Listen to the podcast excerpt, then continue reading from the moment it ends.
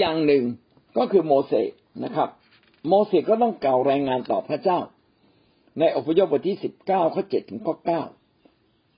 นะข้อแปดเขียนว่าโมเสสจึงนำถ้อยคำของประชาชนไปกราบทูลพระเจ้า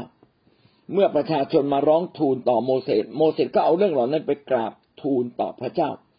ข้อเก้าเขียนว่าพระเจ้าตรัสกับโมเสสว่าเรามาหาเจ้าในเมฆทึบหนาทึบ พื่อประชาชนจะได้ยินขณะที่เราพูดกับเจ้า แล้วจะได้เชื่อเจ้าเสมอ โมเสสนำคำของประชาชนนั้นกราบทูลพระเจ้า มากล่าวรายงานต่อพระเจ้าแล้วจะเห็นว่าในฐานะที่เราเป็นผู้รับใช้พระเจ้า พี่น้องต้องเอาเรื่องราวที่เราทำงานมาบอกกับพระเจ้า ในวันอาทิตย์เมื่อเรา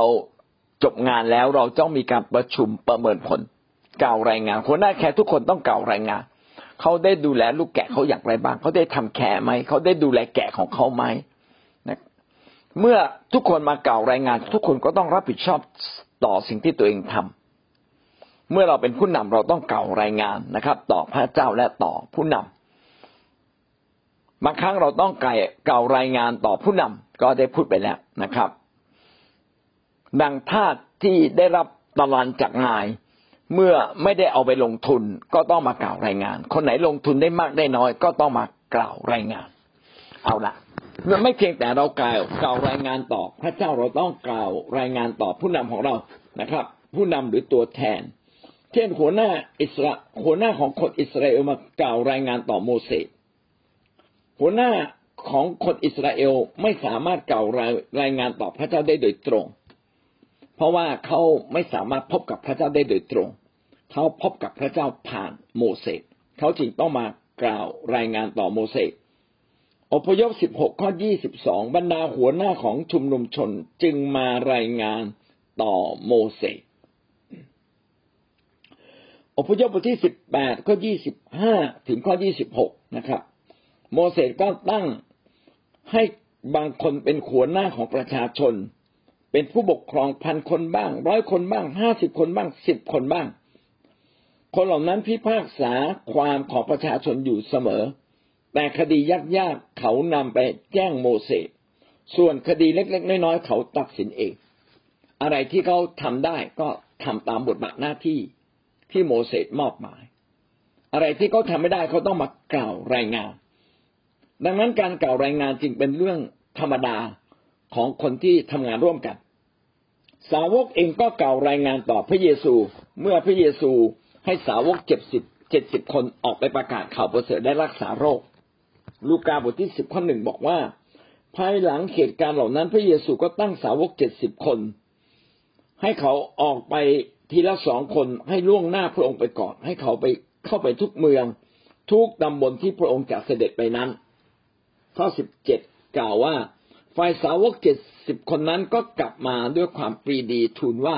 พระองค์เจ้าข้าถึงผีทั้งหลายก็อยู่ใต้บังคับของพวกข้าพระองค์โดยพระนามของพระองค์มีการมากล่าวรายงาน เวลาเราประชุมกันในคิดจักระดับประเทศ ผู้นำแต่ละคิดจักต้องมากล่าวรายงาน ผู้นำแต่ละภาคต้องมากล่าวรายงานว่าคนของเขาเนี่ยอตอนนี้มีกี่คนแล้ว เกิดอะไรขึ้น มีปัญหาหรือมีความสำเร็จอะไร ต้องมากล่าวรายงานเปาโลเองก็เช่นกัน เมื่อเปาโลมาเป็นผู้รับใช้ใหม่ ๆ เปาโลก็ขึ้นต่ออัครทูตที่กรุงเยรูซาเล็ม เมื่อมีปัญหาเปาโลก็ต้องมากล่าวรายงาน มาเสนอปัญหาต่ออัครทูตที่กรุงเยรูซาเล็ม เช่นในกิจการบทที่สิบสี่ข้อยี่สิบเจ็ดท่านทั้งสองได้เรียกประชุมคิดจักและเล่าให้เขาฟังถึงมหากิจทั้งปวง ซึ่งพระเจ้าทรงสถิตกับเขา ได้ทรงกระทำกับซึ่งพระองค์ได้ทรงเปิดประตูให้คนต่างชาติเชื่อเปาโลก็มารายงานว่าเขาเองกับบาราบัส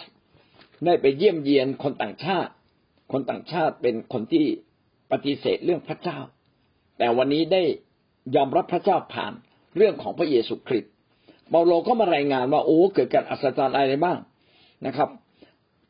พระเจ้าเปิดประตูให้สามารถไปประกาศกับคนที่ปฏิเสธพระเจ้าในในอดีตอย่างไรบ้าง ก็เป็นความตื่นเต้นยินดี เห็นไหมครับว่าโมเสสเปาโลเองต้องมากล่าวรายงานต่อคิดจักที่กรุงเยรูซาเล็ม กิจการบทที่ยี่สิบเอ็ดข้อสิบเจ็ดถึงข้อสิบเก้าก็พูดถึงว่าเมื่อเปาโลได้รับใช้พระเจ้าได้กลับมาที่กรุงเยรูซาเล็ม เปาโลก็มารายงานตัวต่อยากอบ และผู้ปกครองที่อยู่พร้อมหน้ากันในเวลานั้น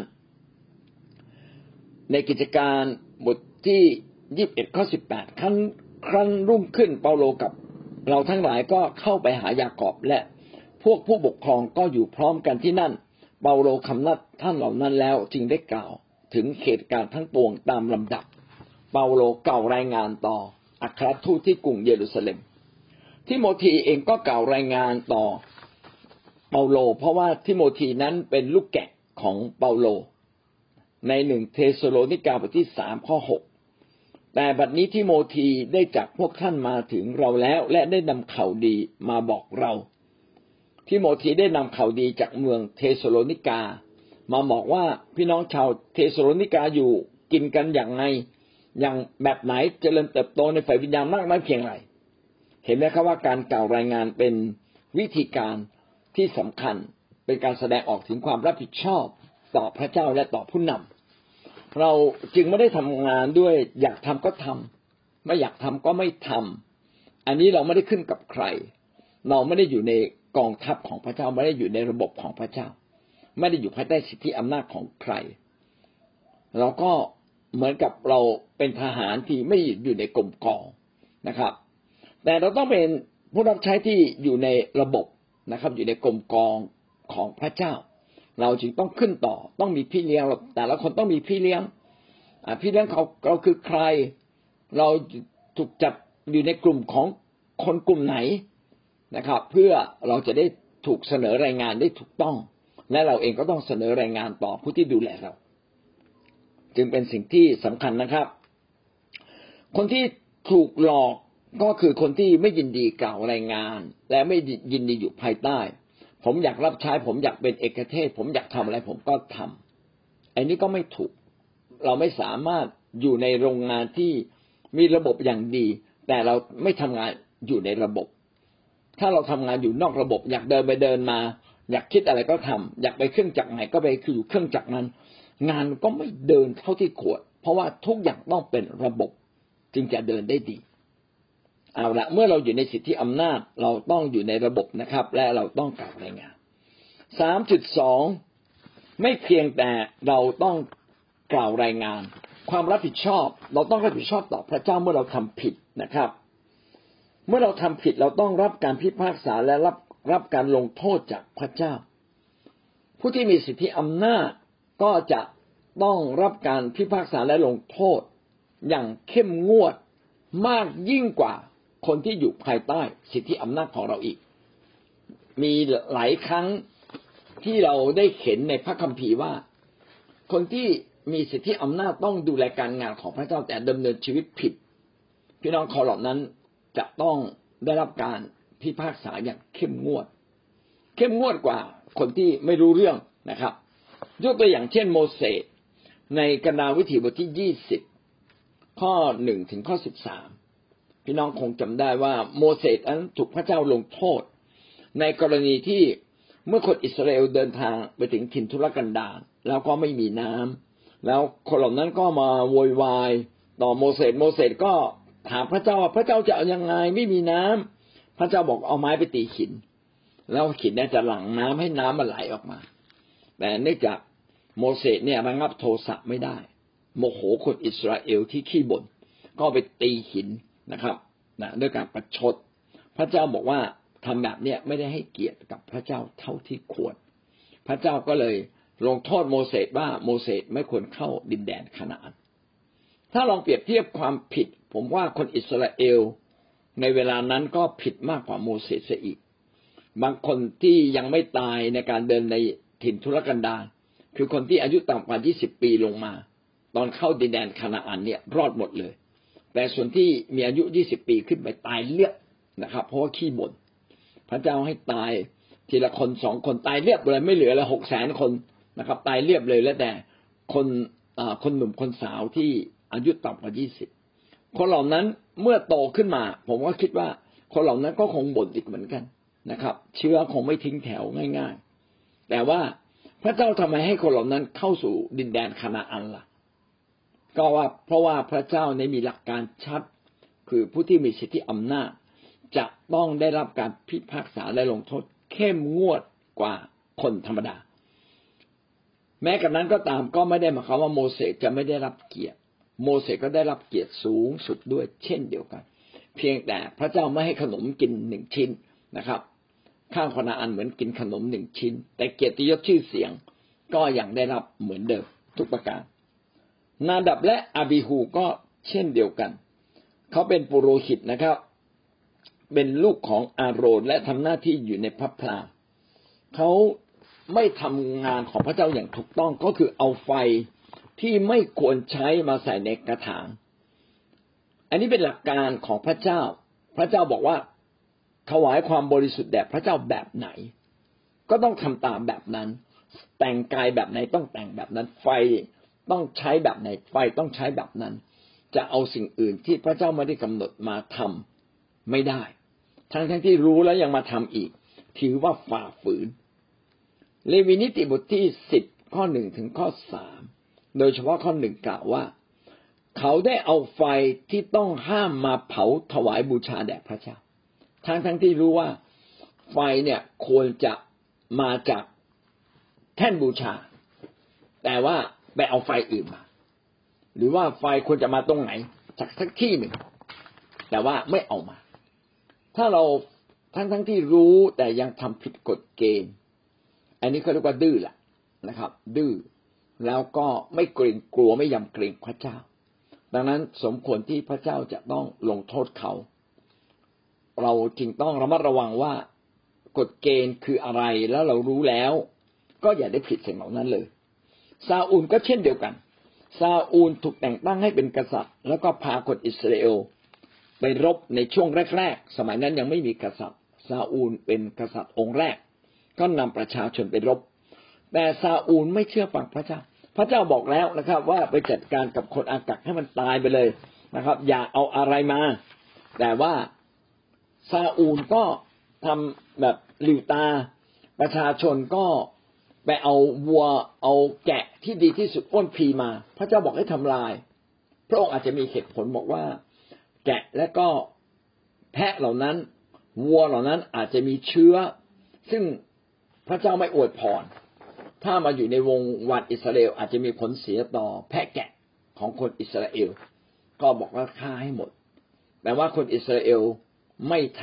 ำเหลือตัวโตๆกลับมา แล้ว ซาอูลก็บอกว่า อ้าวก็นี่เอามาถวายพระเจ้านะ ก็เขียนไว้ในหนึ่งซามูเอลบทที่สิบห้าข้อสิบถึงข้อยี่สิบสามซามูเอลจึงพูดถึงคำคำหนึ่งที่ดีมากเลยบอกว่า พระเจ้าจะพอพระทัยเครื่องเผาบูชาเท่ากับการเชื่อฟังหรือนะครับ เขียนไว้ในข้อที่สิบสองหนึ่งสมุเอลบทที่สิบห้าข้อที่สิบสองอันนี้เราต้องจำไว้ตลอดเลยนะครับ เพราะว่าจะมีการอ้างอยู่เสมอว่าข้าพเจ้าได้ถวายทรัพย์แล้ว ข้าพเจ้าได้รับใช้พระเจ้าแล้วข้าพเจ้าได้ประกาศข่าวประเสริฐแล้ว แต่เครื่องบูชาเหล่านั้นไม่เท่ากับเครื่องบูชาแห่งการเชื่อฟังพระเจ้าซามูเอลกล่าวว่าพระเจ้าทรงพอพระทัยในเครื่องเผาบูชา และเครื่องสัตวบูชามากเท่ากับการที่จะเชื่อฟังพระสุรเสียงของพระองค์หรือ ให้เชื่อฟังกฎเกณฑ์และบทบัญญัติของพระเจ้า อะไรชอบทำทำตามนั้น อะไรอาจทำอย่าได้ทำดูเถิดที่จะเชื่อฟังก็ดีกว่าเครื่องสัตวบูชา ซึ่งจะสนับฟังก็ดีกว่าไขมันของบรรดาแกะผู้ เวลาเราถวายแกะนั้น เราก็ถวายไขมันของแกะด้วยมาเผาบูชา พระเจ้าบอกว่าแม้เอาสิ่งที่ดีที่สุดคือเอาไขมันแกะมาถวายบูชา แต่พระเจ้าบอกว่าการเชื่อฟังก็ดีกว่าเครื่องบูชาเหล่านั้น ถ้าเราไม่เชื่อฟังก็เท่ากับเราถือถือเรื่องถือยามถือผีนะครับ ไม่แตกต่างกัน เราอาจจะบอกว่าเรื่องของผีนี่ผมไม่เคยยุ่งยาเสพติด ผมไม่เคยเกี่ยว การพนันผมไม่เอา แต่ผมไม่ขอเชื่อฟังพระเจ้าบางเรื่อง ก็เท่ากับเราก็ไปเชื่อผีสิครับคือคือมันผิดเรื่องเดียวมันจะผิดหมด หลักการมันอยู่ตรงนี้ ผิดเรื่องเดียวมันผิดหมด ดังนั้นการที่เราไม่เชื่อฟังบางเรื่องบางเรา ผมไม่ขอนอบนอบหรอกผู้นำทำตัวไม่เหมาะสม ผู้นำอาจจะทำตัวไม่เหมาะสมจริง แต่การที่เราไม่นอบนอบเราผิดเองนะทีเนี้ยนี่เป็นสิ่งที่กษัตริย์ดาวิดระมัดระวังมากเลยนะครับ คนอื่นผิดก็ผิดเถอะ แต่ตัวเขาเองอย่าได้ผิดต่อพระเจ้าเลย เขาไม่ขอเป็นคนที่มาลบล้างสิทธิอำนาจของผู้มีสิทธิอำนาจถ้า ซาอูลจะผิดก็ให้ซาอูลผิดไป แต่ดาวิดจะไม่ผิด เพราะว่าดาวิดปรารถนาที่จะเชื่อฟังการเชื่อฟังก็ดีกว่าเครื่องบูชาต่างๆนะแต่ถ้าเราไม่เชื่อฟังก็เท่ากับเราทอดทิ้งพระวจนะคือความจริงของพระเจ้า ทอดทิ้งหลักการของพระเจ้า เปรียบเหมือนกับเราเนี่ยไปไหว้รูปเคารพ เปรียบเหมือนกับเราปฏิเสธพระเจ้าไป ไม่เชื่อฟังเปรียบเหมือนไม่ปฏิเสธพระเจ้าโอ้นี่ร้ายแรงนะครับ ไม่เชื่อฟังพระเจ้าเท่ากับปฏิเสธพระเจ้า เหมือนกับว่าพระเจ้าไม่มีเราก็ไปไหว้รูปเคารพทีเดียว ดาวิดครับก็ความผิดของดาวิดคือดาวิดไปล่วงประเวณีกับนางบัตเชบา แล้วก็ไปฆ่าอุริอา เขียนไว้ในสองสมุเอลบทที่สิบสองข้อเจ็ดถึงข้อสิบสี่จริงๆ ดาวิดเป็นคนที่สัตย์ซื่อมาก เป็นคนที่นมัสการพระเจ้าเป็น แต่บางครั้งการที่ดำรงความ เป็นกษัตริย์นานๆนานๆบางทีอาจจะหลง หลงกับบางอย่างที่จูงใจให้เราหลงมีหลายอย่างเกียรติยศชื่อเสียงเรื่องเพศเรื่องเงินเรื่องทอง แต่ดาวิดเนี่ยไม่ได้ใส่ใจเรื่องเงินเรื่องทอง เงินทองมีไว้เพื่อพระเจ้าไม่ได้คิดอะไรเลยนะครับนะแต่ดาวิดเนี่ยผิดสองสามเรื่องใหญ่ ๆ เรื่องหนึ่งก็คือเรื่องเรื่องนางบัตเชบา อีกเรื่องหนึ่งก็คือการไปนับนับคนอิสราเอลนะครับ อาจจะมีอีกหลายเรื่องนะ แต่ว่าในเรื่องใหญ่ๆ เพราะว่าการนับคนอิสราเอลเนี่ยเพื่อจะโอ้อวดว่าตนเองเนี่ยมีพลังมากขนาดไหนจริงๆอะการนับอิสราเอล นับคนเนี่ยไม่ผิดแต่นับด้วยความเย่อหยิ่งนะครับ อันนี้ถ้าพระเจ้าไม่ได้สั่งอย่าได้ไปทำถ้าจะเปรียบทุกวันนี้ก็คือว่าเราอย่าเย่อหยิ่งนะครับ อย่าอย่าคิดว่าเราเก่งเรารู้มาก เราเราอธิษฐานแล้วพระเจ้าตอบ ถ้าพระเจ้าไม่ ไม่ไม่ใช้เราพระเจ้าเราจะอธิษฐานแค่ไหน มันก็ตอบยาก ดังนั้นความเก่งกาจทั้งสิ้นก็ขอให้เป็นของพระเจ้าอย่าได้เป็นของเรา ดาวิดเองก็ยอมรับผิดนะครับ ในเรื่องนางบัตเชบา และพระเจ้าก็ลงโทษนะครับ ให้ลูกของตัวเองคืออับซาโลมเนี่ยกบฏ อับซาโลมก็กบฏต่อต่อราชวงศ์ของดาวิด อับซาโลมเนี่ยเป็นลูก สุดท้ายก็ ขึ้นครองราชแทนดาวิดแล้วก็ขับไล่ดาวิดออกจากออกจากวัง ดาวิดก็หนีเลยนะเป็นความทุกข์ใจมากแล้วสุดท้ายอับซาโลมก็ถูกฆ่าตาย ก็เป็นความทุกข์ใจอีกว่าลูกของเขาต้องตายงั้นหลายอย่างที่เราทำเนี่ย พี่น้องจะต้องรับโทษนะครับนะความรับผิดชอบของเขาคือว่าเมื่อเราทำผิดเราต้องรับโทษจากพระเจ้า ผู้เผยพระชนะของพระเจ้าก็เช่นเดียวกันนะครับ ผู้เผยพระชนะท่านหนึ่ง ให้ไปเผยพระวจนะต่อกษัตริย์เยโรโบอัม แล้วก็พระเจ้าบอกว่าเมื่อเผยเสร็จแล้วเนี่ย อย่าเยี่ยมเยียนใคร อย่าพูดกับใคร ให้กลับบ้านแล้วไม่กินข้าว เอาไม่ใช่ไม่พูดกับใครอย่าได้รับประทานอาหารจนกว่าจะถึงบ้านของตนแต่สุดท้ายก็ไปรับประทานอาหารมีผู้รับใช้อีกท่านหนึ่งหลอกเข้าไป ว่าพระเจ้าบอกว่าไม่หรอกนะ ให้มากินข้าวที่บ้านแหมพระเจ้าพูดกับผู้รับใช้พูด พระเจ้าก็ต้องดังกว่าสิครับนะก็ไปเชื่อผู้รับใช้ท่านนั้นซึ่งมาหลอกสุดท้ายเมื่อกินเสร็จออกไปจากบ้านนั้นสิงก็มาฆ่าท่านนะครับน่าน่าตกใจนะครับ เขียนไว้ในหนึ่งพงศษบทที่สิบสามข้อยี่สิบถึงข้อยี่สิบสี่ก็แสดงว่าถ้าเราเป็นผู้รับใช้เราต้องระมัดระวังที่จะเชื่อฟังในสิ่งที่พระเจ้าสั่งเราจริง ๆ เราจะต้องรับมากกว่าคนอื่นนะครับ เข้มงวดกว่าคนอื่นๆ นี่เป็นหลักการที่เขียนไว้ในลูกาบทที่สิบสองข้อสี่สิบแปดนะเป็นข้อข้อข้อพระคัมภีร์ข้อพระคัมภีร์ที่เตือนใจเราได้อย่างดี แต่ผู้ที่แต่ผู้ที่ไม่ได้รู้แล้วได้กระทำสิ่งที่สมจะถูกเคี่ยน ก็จะถูกเคี่ยนน้อย ผู้ใดได้รับมากจะต้องเรียกเอาจากผู้นั้นมาก และผู้ใดได้รับฝากไว้มาก ก็จะต้องทวง เอาจากผู้นั้นมากแล้ววันนี้พี่น้องเป็นคนของพระเจ้าที่พระเจ้าใช้มาก พี่น้องก็ต้องรับผิดชอบมาก ยากอบเองก็สอนเช่นนี้นะครับนะครับ ว่าในยากอบบทที่สามข้อหนึ่งพี่น้องทั้งหลายอยากเป็นอาจารย์กันมากหลายคน ท่านก็รู้ว่าเราทั้งหลายที่เป็นผู้สอนนั้นจะได้รับการพิพากษาที่เข้มงวดกว่าคนอื่น พระเจ้าจะเข้มงวดเรามากกว่าคนอื่นในขณะเดียวกันพระเจ้าก็ลงโทษ กับผู้เลี้ยง ถ้าเราเป็นผู้เลี้ยงแต่ไม่เลี้ยงแกะ พระเจ้าก็บอกว่า ผู้เลี้ยงแกะที่บัดซบเขียนไว้ในเยเรมีบทที่สิบข้อยี่สิบเอ็ดนะครับว่า เพราะว่าผู้เลี้ยงแกะก็บัดซบก็คือเราเนี่ยไม่ดูแลแกะ ก็เป็นคนที่ใช้การไม่ได้นะครับ เยเรมีบทที่ยี่บสามข้อสองบอกว่า เจ้าไม่ได้เอาใจใส่ มันก็เราไม่ได้เอาใจใส่แกะนะครับ ดูเถิดเราจะเอาใจใส่เจ้า เพราะการกระทำที่ชั่วของเจ้า คือพระเจ้าจะเอาใจใส่ในที่นี้คือจัดการจริงๆนะครับ ไม่ใช่เอาใจใส่มาดูแลนะครับ เพราะว่าการกระทำที่ชั่วเรามีแกะแต่เราไม่ดูแลแกะ พระเจ้าก็จะให้เราต้องได้รับอย่างคู่ควรกับความชั่วที่เราทำเอเสเคียนก็เช่นเดียวกัน เอเสเคียนบทที่สามสิบสี่นะครับ ผู้เลี้ยงแกะไม่ควรปล่อยแกะให้กลายเป็นเหยื่อกลายเป็นอาหารของสัตว์นะครับ พระเจ้าก็จะจัดการกับผู้เลี้ยงแกะ เช่นนั้น เสคริยาบทที่สิบข้อสามก็เช่นเดียวกัน เราโกรธเมสบาลอย่างรุนแรง เมสบาลคือผู้เลี้ยงแกะ ถ้าเราถูกแต่งตั้งให้เป็นผู้เลี้ยงแกะก็ขอให้เราเลี้ยงแกะด้วยความรักอย่าให้พระเจ้าโกรธเราเลย ผู้ที่มีสิทธิอำนาจเมื่อเราทำผิดก็สมควรจะต้องได้รับการรับโทษและหลายครั้งการลงโทษนั้นก็จะหนักกว่าคนอื่นๆนะครับ โดยสรุปทั้งหมดในเรื่องของสิทธิและหน้าที่ก็บอกกับเราดังนี้นะครับว่าเมื่อพระเจ้าแต่งตั้งให้มีใครสักคนหนึ่งเป็นผู้ปกครอง ผู้นั้นก็ได้รับสิทธิอำนาจ ก็ต้องเรียนรู้ที่จะปกครองอย่างดี ด้วยความเหมาะสมด้วยความถูกต้อง อย่าปกครองเพื่อเอาผลประโยชน์ของตนเองหรือตามใจตัวเอง ถ้าเราไม่ระมัดระวังที่จะใช้สิทธิอำนาจอย่างถูกต้อง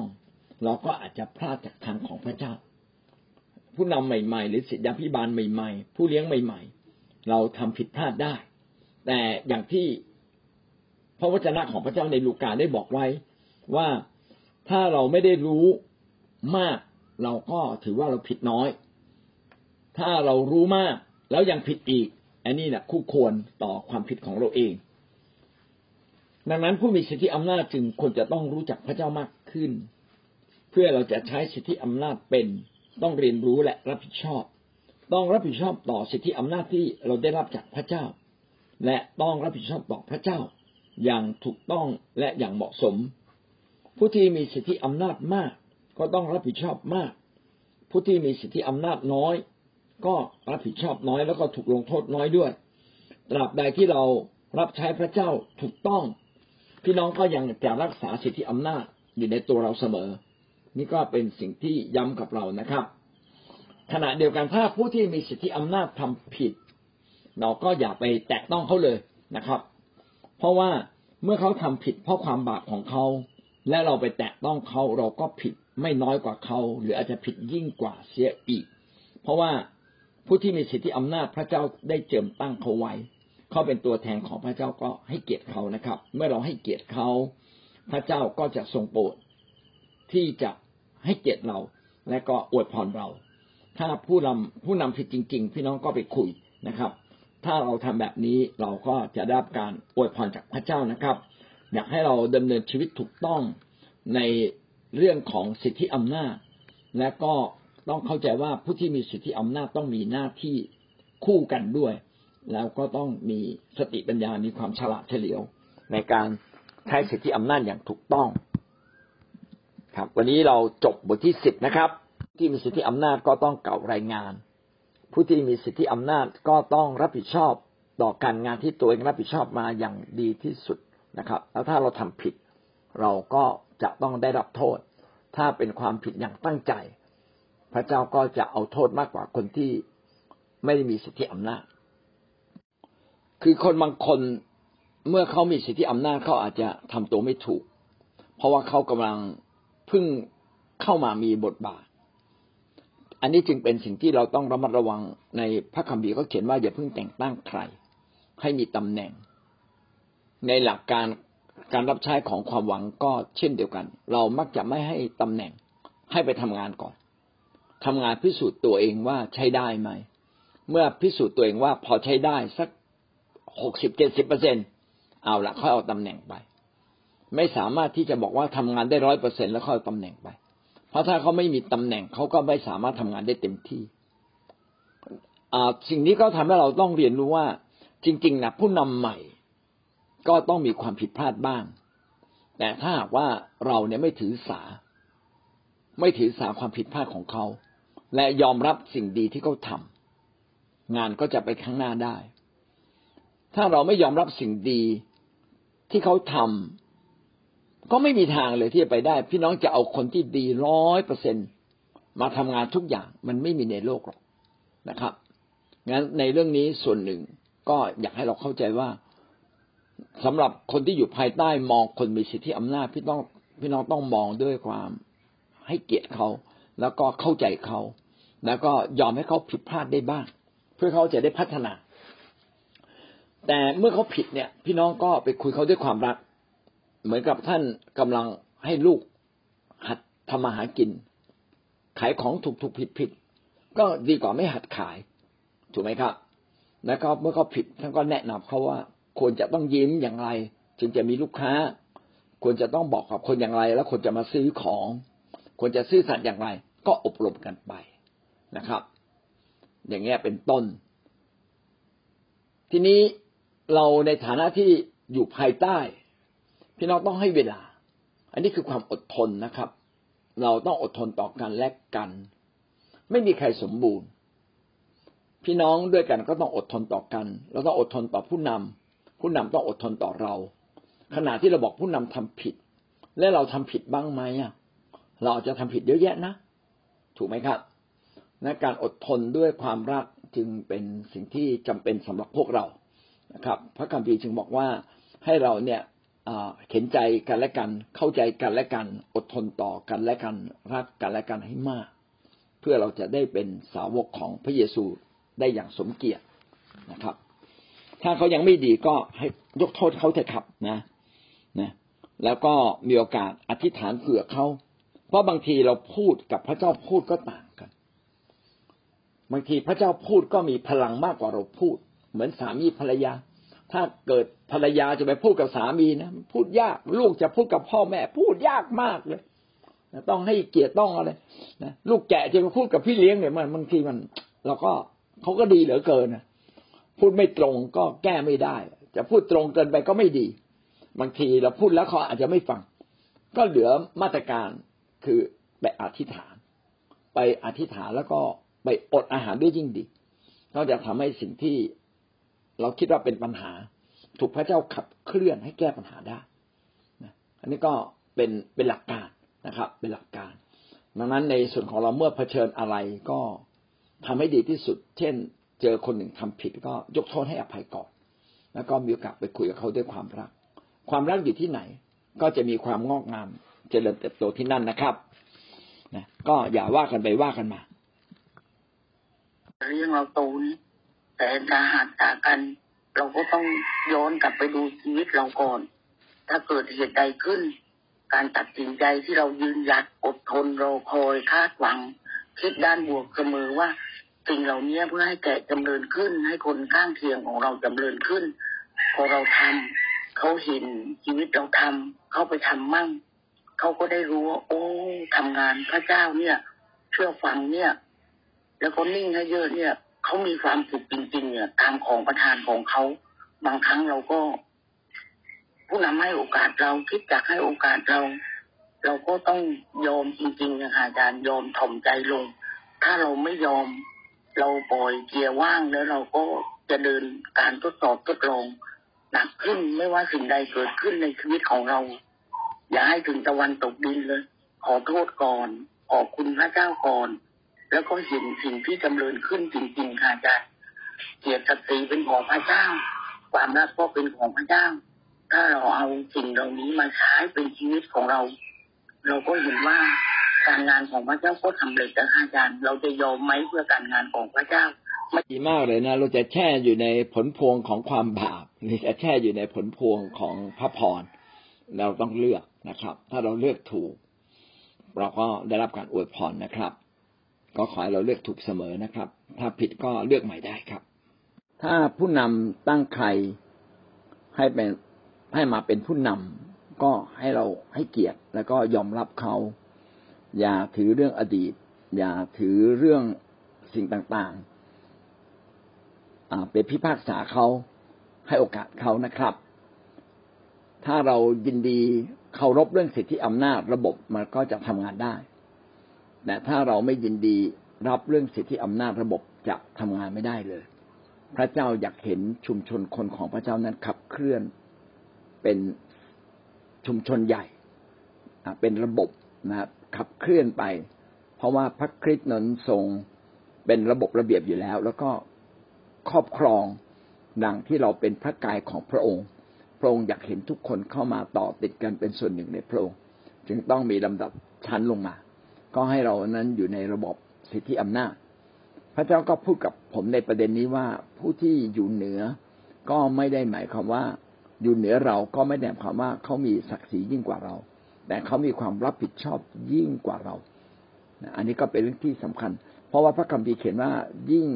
เป็นผู้นำก็ต้องยิ่งถ่อมใจนะ